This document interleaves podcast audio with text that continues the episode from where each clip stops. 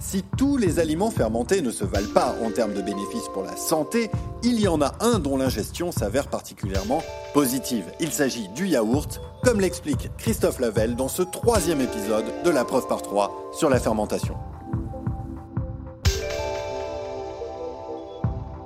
Alors, manger fermenté, est-ce que c'est bon pour la santé, comme on a tendance à le dire Oui, euh, pour plusieurs raisons, mais tous les aliments fermentés ne se valent pas.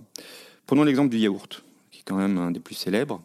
Euh, on dit toujours que c'est riche en probiotiques. Qu'est-ce que ça veut dire? Le yaourt, c'est du lait fermenté par l'action de deux micro-organismes, Lactobacillus bulgaricus et Streptococcus thermophilus, qui vont principalement se nourrir du lactose présent dans le lait, et que justement on a souvent du mal à digérer, et qui vont le transformer. Transformer pour donner ce, ce milieu euh, visqueux, euh, acidulé, qu'on appelle yaourt, et euh, dans lequel une bonne partie du lactose a disparu. Et ça, en même temps, au-delà du fait d'assurer la conservation du lait, puisque les yaourts se conservent infiniment mieux que le lait frais, ça nous donne un aliment qui va nous faire du bien, comme on dit. Et pourquoi? Parce qu'il est riche en probiotiques. Ce sont ces micro-organismes qui vont venir coloniser notre intestin. On parle de microbiote intestinal. Et dans un gramme de yaourt, il y en a 10 millions, à savoir ce qu'on appelle 10 millions euh, d'organismes vivants qui vont participer à euh, notre microbiote constitué, lui, de plusieurs milliers, un bon millier d'espèces, sans doute au total entre 10 000 et 100 000 milliards de cellules, euh, c'est-à-dire plus que nos propres cellules à nous. Ça représente quand même 1 à 2 kilos dans notre intestin.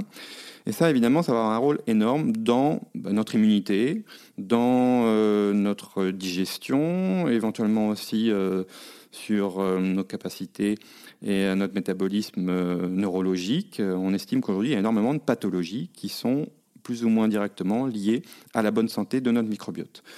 Et un déséquilibre de ce microbiote, en retour, entraîne des euh, problèmes type allergiques ou des maladies inflammatoires comme la maladie de Crohn, euh, du diabète, de l'obésité, et lié aussi à de certains symptômes de l'autisme ou de la schizophrénie ou des maladies qui peuvent paraître très éloignées de notre système alimentaire, qui en fait sont intimement liées à justement cette bonne santé de notre microbiote. D'où l'intérêt de manger des aliments vivants, finalement. Euh, et c'est pour ça aussi que tous les aliments fermentés ne se valent pas. Quand je mange du pain qui est fermenté, évidemment, il y a une cuisson, donc le pain n'est pas un aliment vivant. Quand je mange du chocolat ou du café, ce sont des aliments fermentés. Lors du processus de fabrication, il y a une étape de fermentation, mais évidemment, il y a aussi de la torréfaction qui tue les micro-organismes.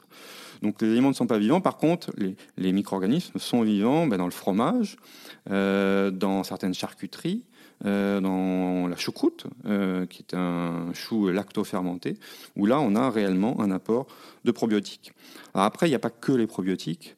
Il va aussi falloir manger beaucoup de prébiotiques, c'est-à-dire manger des fibres qui vont nourrir justement les fameuses bactéries de notre intestin.